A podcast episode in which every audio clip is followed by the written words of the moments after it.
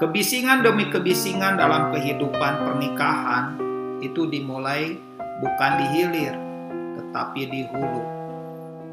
Di hulu itulah kesalahan banyak orang mengabaikan. Mereka menganggap bahwa pernikahan itu akan dapat menyembuhkan. Ya, pernikahan itu akan menyembuhkan. Tetapi bagaimana orang yang terluka masuk dalam pernikahan tidak akan menyembuhkan. Dia harus sembuh sebelum masuk dalam pernikahan. Dia harus mengerti pasangannya. Dia harus memahami pasangannya. Dan dia juga harus memahami dirinya.